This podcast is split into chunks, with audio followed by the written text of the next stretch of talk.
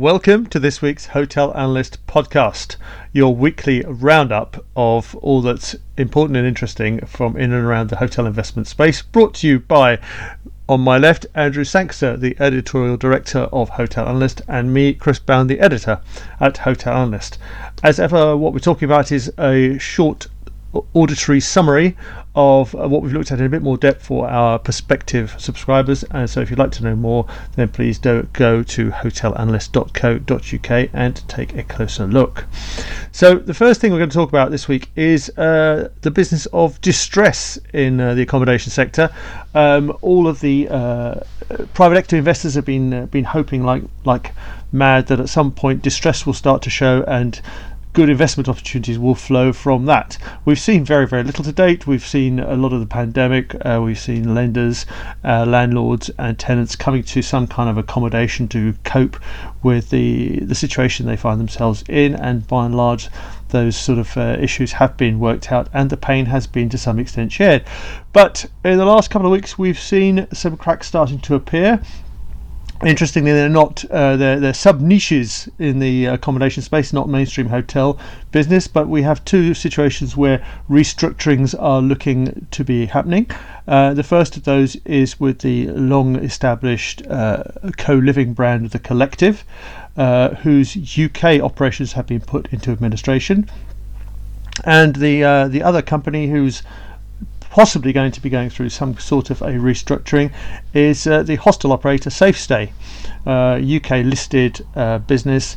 But uh, they announced to the stock market that they have had a tentative early stages takeover uh, approach, and that has pushed them into the point where they now t- need to undertake a strategic review and potentially put themselves officially up for sale.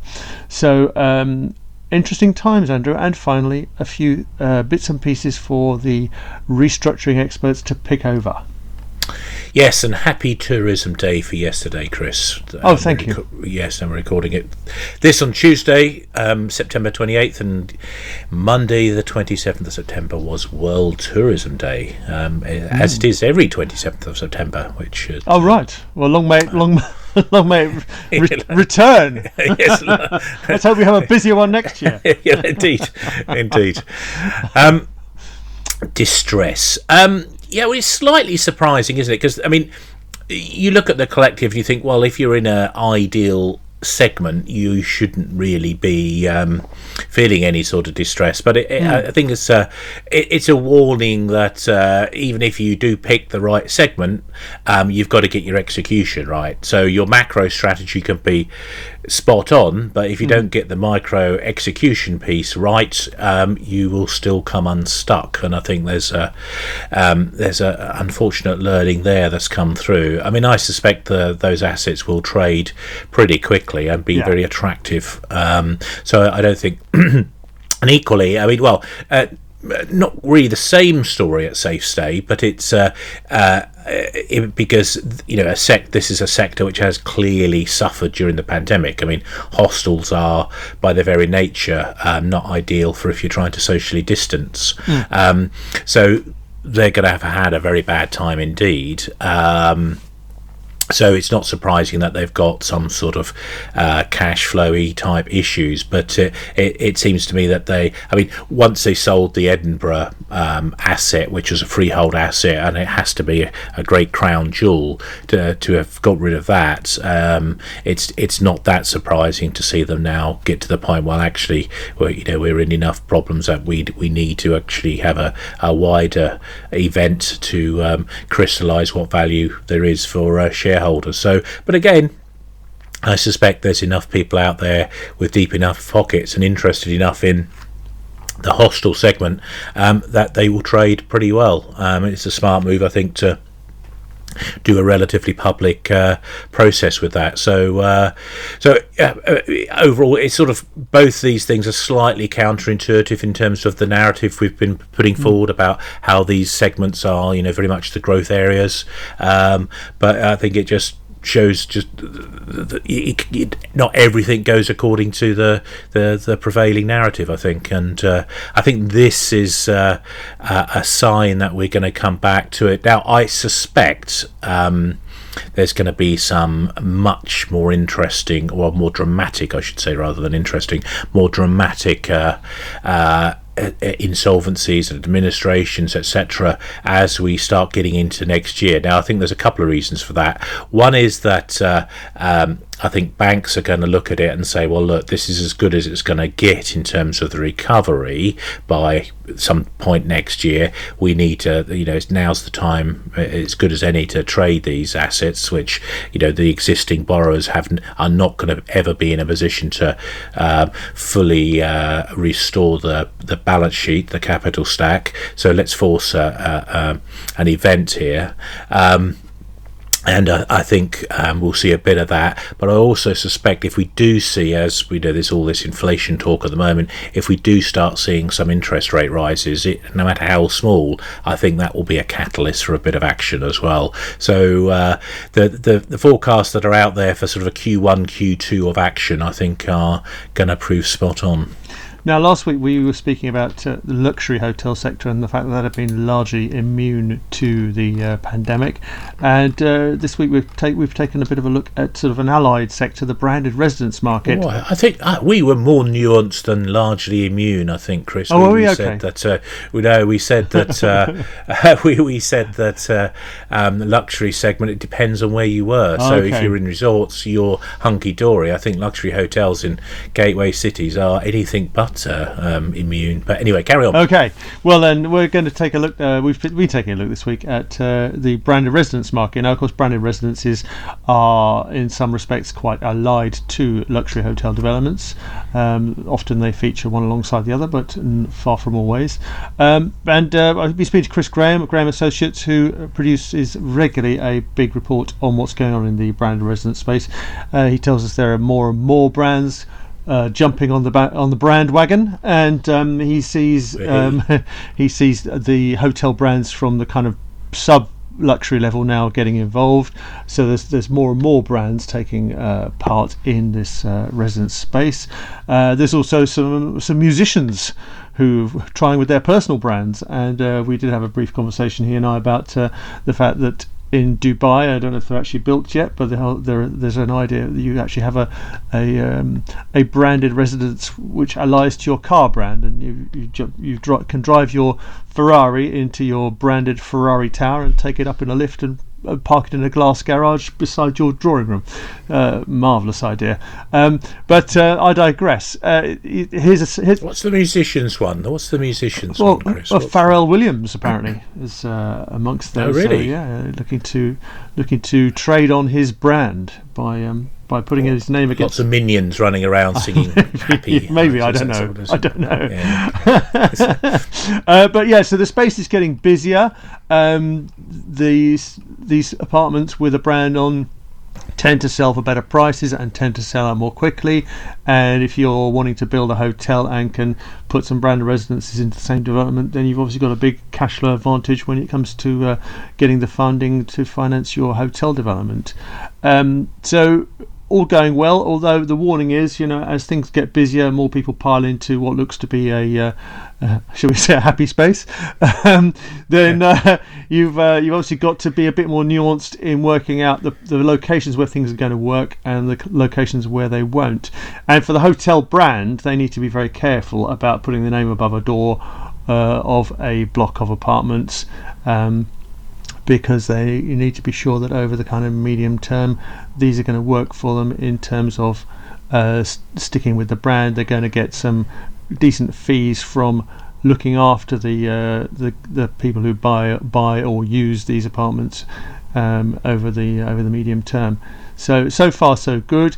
Uh, resales are apparently uh, okay. So you if you're an individual buying one of these you can um, sell out of it uh, much more easily than you could from, say, perhaps a timeshare. Um, and so far, that's all kind of uh, positive. Uh, there was some talk we had about whether the brands could move a little further into other parts of the kind of accommodation landscape. Why why not have uh, a sort of a hotel brand for seniors, um, senior branded residences, uh, rather than calling them retirement homes? Call them kind of as branded residences for seniors. That could be a great big market if uh, a brand can work its way into that. It's almost as if you've got the hotelization of real estate going on here, Chris. Almost. Um, yeah. Almost. Um, I, I, some of the fun things I, I, looking through that report was um, the the list of top brands in terms of the number of different uh, projects on the go. So in at number one was uh, Ritz Carlton. Um, Marriott have been stalwarts in this area, so that wasn't so much of a surprise. Um, so uh, then then in at number two was Four Seasons. Then number three, which is quite interesting, I think is you the Philippe Starck thing, and number four it was the uh, former leader of the free world, um, Trump, um, which is quite an interesting one. Um, but uh, yeah, the question mark I've got with this is how big it is and how meaningful it's going to be as a contribution. I think there's undoubtedly the the, the margin is fantastic here. Um, the report said the license fee alone is between three and a half and six percent on a project. Well, if you're if you're a few hundred million dollars worth of project, um, to get sort of five six percent of that is a is a big chunk of change. And on top of that, there's a management fee as well if the if the hotel is is so inclined to take that on. Um, the hotel brand is so inclined to take that on. So I think you know you can see that the money there, whether it's of a how big the you know in terms of scale this is going to be, I don't know. Um, I'm slightly more hesitant about that because um, I think as you get more of them, um, the uniqueness and the specialness somewhat drops away, and that uh, will I think hit the uh, the margins and the, the, the willingness of uh, you know what level of premium people are prepared to pay. And I think uh, in the report it's just sort of warn that that if you're in uh, developed markets, the anticipation is that over the next few years the premiums um, for the brands will disappear, uh, not disappear completely, but mm-hmm. diminish. I think is the right phrase.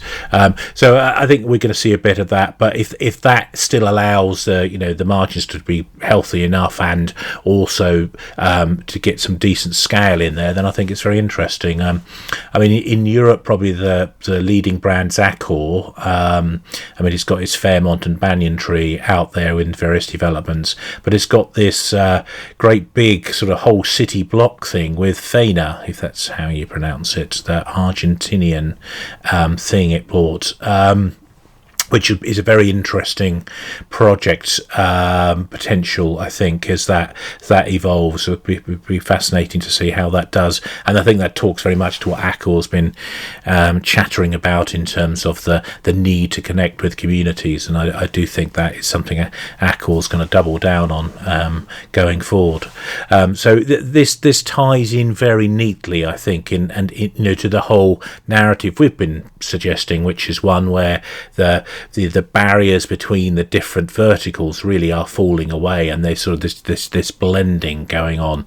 Um, and I think there's there's there's good opportunity here. COP26, the big gathering of uh, global leaders, uh, looming large in everyone's minds, happening in November in Glasgow, in Scotland. Um, we have uh, a a plethora of of uh, initiatives and companies taking steps and organizations taking steps to uh, move towards carbon neutrality or carbon zero as the, as a, an organization uh, as, or as a business. Um, so the the question really is how can you do this? What is it?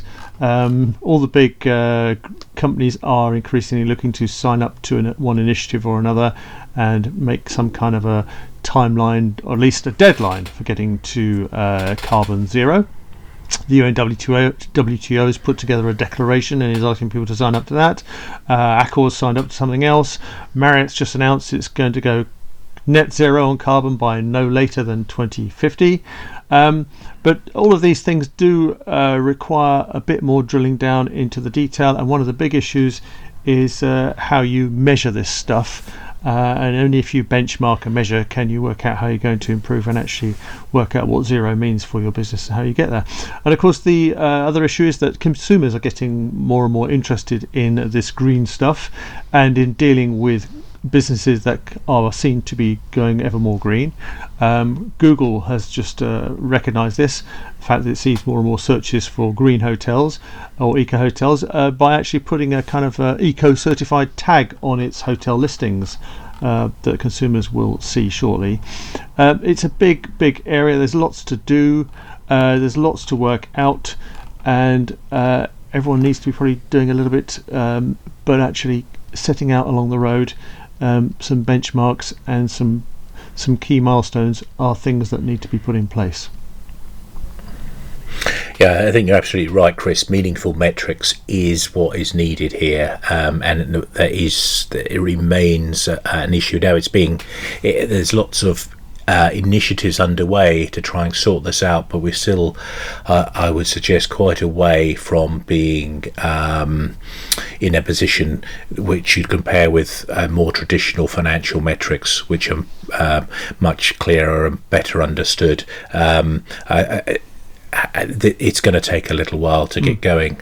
Um, the other thing I looked at, that sort of go-to place for this, because uh, I mean, climate science is is uh, a mind-boggling um, area of research, and uh, certainly I'm not equipped to, to tackle it. Um, I'm I'm pretty numerate. I've got maths, physics A levels, and uh, quantitative first degree, but uh, um, you know it, it completely um, uh, beats me. I, I, I, make the effort. I mean the um, the Intergovernmental Panel on Climate Change, which is the UN body which tries to bring together all of the uh, scientists out there and get them to agree on a way forward, or at least a consensus on what's going on. They just put out a pa- um, a paper uh, this summer um, called Climate Change 2021: The Physical Science Basis. Now I felt, oh, I, you know, I need to get my head around that, and I downloaded the PDF, and um, it's 3,949 pages. So uh, I, I, have to report. Do you like to read phone directories? yes, yes, yes. I've, um, I've I've stuck to the press release on it. Um, but uh, the press release has you know some interesting bits and bobs in it as well in terms of you know this is a, a thing um, climate change and how serious it is. And this is, I, I think it's important to stress that there's 195 countries backing this, this, this, these conclusions these scientists are um, re, um, reaching. So it has to go through the whole range of, you know, the the big polluters, the big miners, and all of those sort of countries have to agree it, as well as the the more greeny ones as well. And actually, for what it's worth, the UK is one of the more mm-hmm. greeny ones. Um, um, so this is a this is a proper grown up consensus reaching thing here but what they're saying is look this is serious. We're we are definitely seeing significant warming um, that we've already had over one degree of warming um, um, over the last so between 1850 to 1900 and they're saying the next 20 years is going to see at least a degree and a half more of warming and that's uh, uh, centigrade, not uh, Fahrenheit. So this is significant, and of course, there's the fears if it goes up much more than that, we're going to see very radical um, events occur. Um, but at the same measure, I think it's it's one of these issues where um, uh, dare I mention the B word, which we've managed to avoid for ages on this podcast, Brexit. Um, but you, you, try and take a sort of moderate position and you get shot at from both sides on it.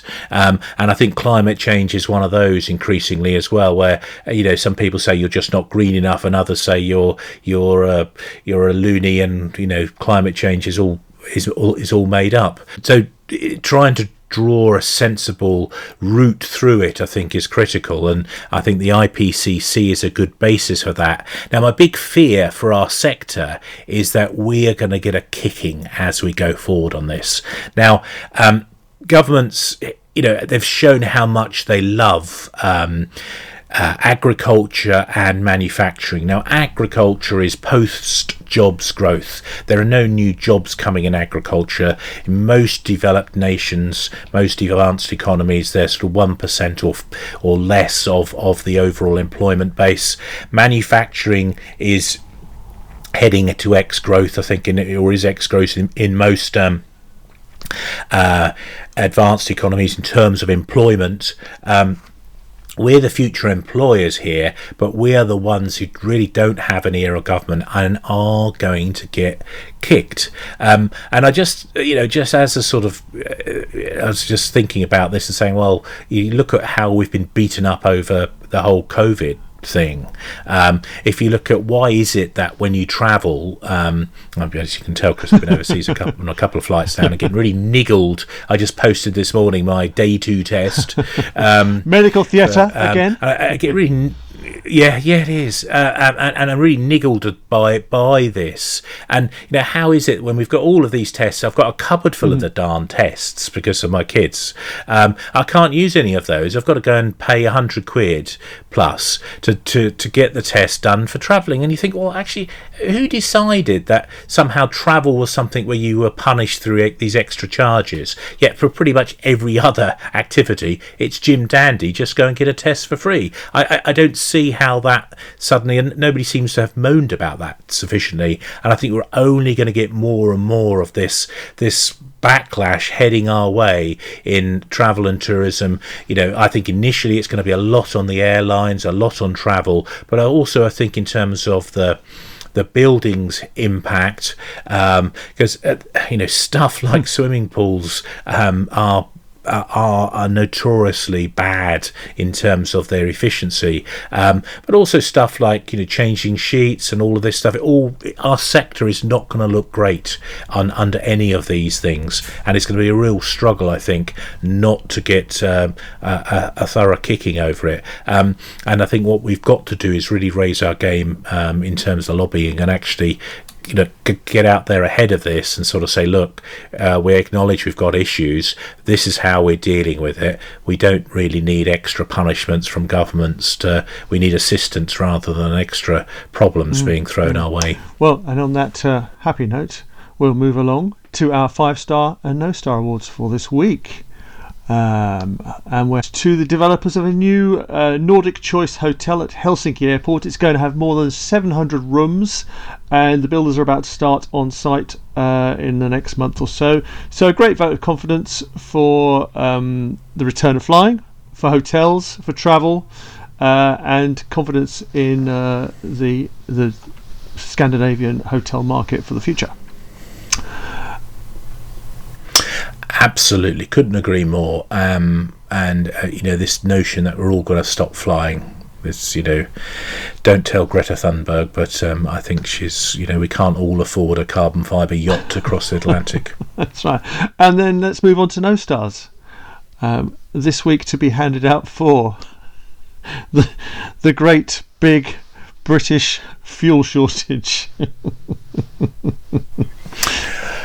Oh dear, yes. Um, well, yes. How quickly the wheels can come. If off, only they'll turn. Uh, and it, oh, oh dear, yes. Well, surely yours Absolutely, are. Absolutely, yeah. I'm, I'm not smug at all. No, no, no, so, no. Yes. Um, no, no, we're we're hybrid, and we, we worked out how to go into pure eco drive for the hybrid, so just so we don't run down the petrol tank um, as we trundle around Cambridge. Um, but um, which something we should have been doing so. before, I guess. So it's uh, so there's one benefit to this at least.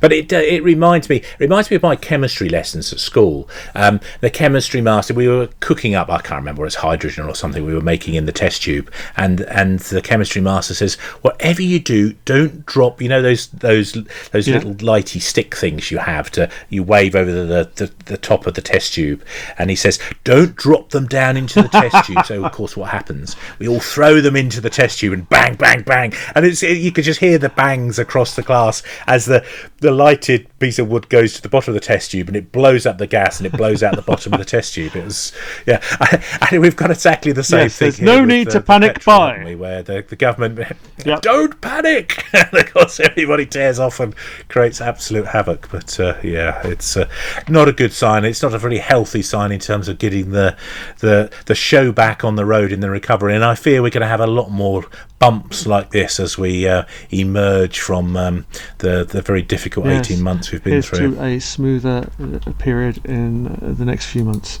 So on that note, on that happy note, and with a full tank for both of us, we'll say goodbye for now.